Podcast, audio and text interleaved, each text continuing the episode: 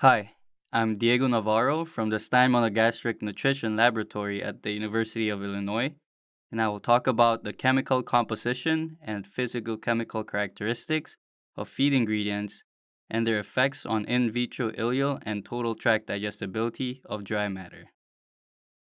Prediction equations have traditionally been used to predict the energy content of feed ingredients where analyzed components did not add to 100%. This may result in erroneous predictions because not all energy contributing components in the feed are accounted for. Therefore, we must account for all energy contributing components in the feed. An example of this is in this publication, they have analyzed corn and 10 sources of DDGS and generated prediction equations with high R2 values.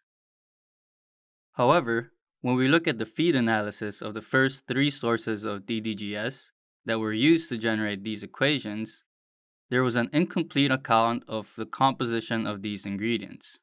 And so there may have been components that contain energy that are not accounted for. Therefore, the objectives of this study were 1. To test the hypothesis that total gross energy can be calculated from all energy containing components in a feed ingredient, and 2. To determine correlations between physical chemical characteristics and in vitro apparent ileal digestibility or IVAID and in vitro apparent total tract digestibility or IVATTD of dry matter.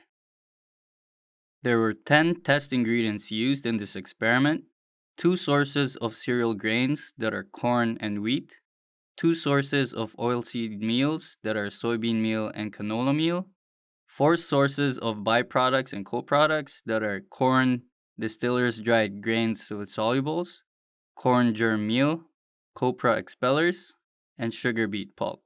We also included two synthetic sources of fiber that are Solka-Floc or purified cellulose and pectin to represent extremes of insoluble and soluble fiber, although these ingredients are not usually included in commercial diets fed to pigs.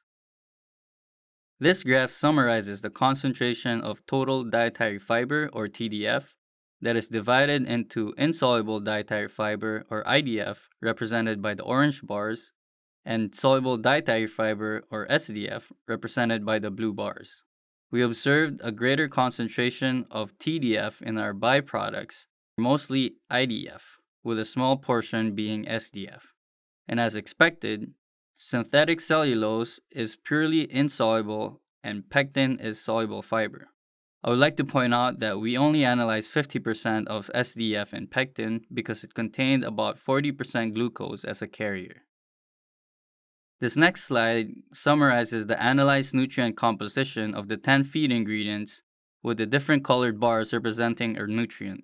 On the x axis, we have our feed ingredient, and on the y axis, we have percentage units.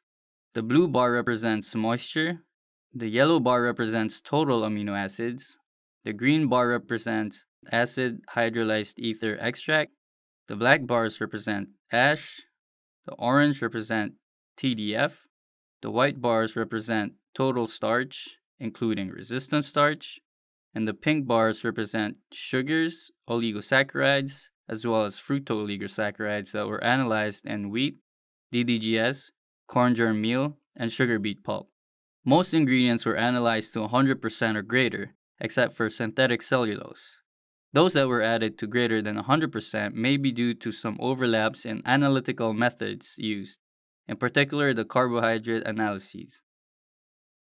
Gross energy was calculated using this modified equation using Atwater factors and is summarized in this slide.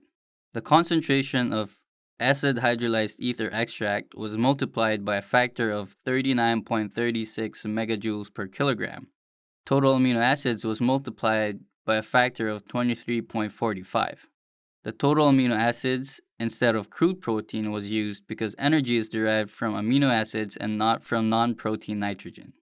Total starch, fructooligosaccharides, and non starch polysaccharides were multiplied by a factor of 17.58. Glucose, fructose, sucrose, stachyose, and raffinose were multiplied by a factor of 15.49 and lignin was multiplied by a factor of 29.13. The factor used for lignin is not an Atwater factor, but is the average gross energy of four commercially available sources of lignin that were derived from forages. Using this modified equation, we compared the analyzed and the calculated gross energy values of the feed ingredients. On the x axis, we have feed ingredients, and on the y axis is a concentration of energy in megajoules per kilogram. The orange bars represent the analyzed gross energy, and the blue bars represent the calculated gross energy from all energy containing components in the feed ingredient. The values in green and red indicate the percentage of analyzed gross energy that was accounted for in the calculated gross energy. The differences between calculated and analyzed values were within 5% for most ingredients.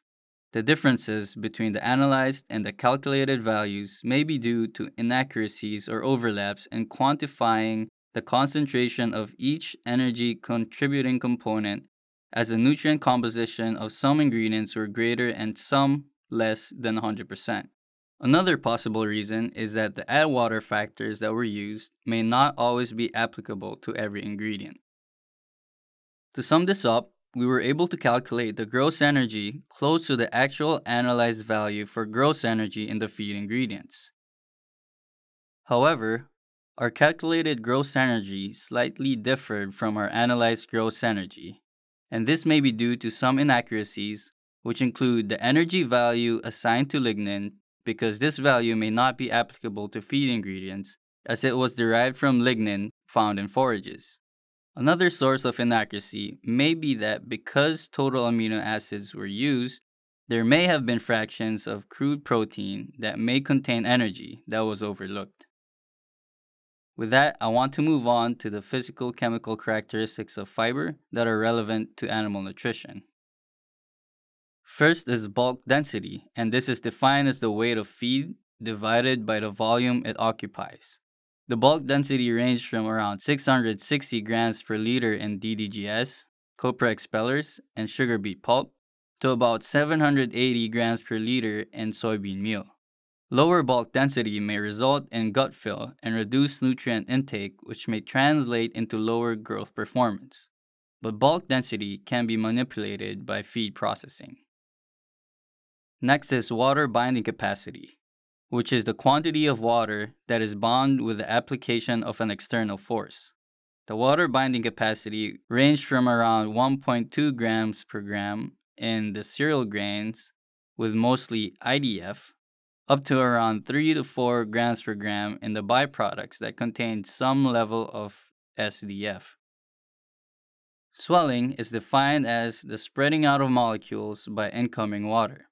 Swelling ranged from around 2.5 liters per kilogram dry matter in corn to 8 liters per kilogram dry matter in sugar beet pulp. It was expected that pectin have the greatest swelling capacity because it is purely soluble dietary fiber. The last one is viscosity, and it is defined as the fluid's resistance to flow.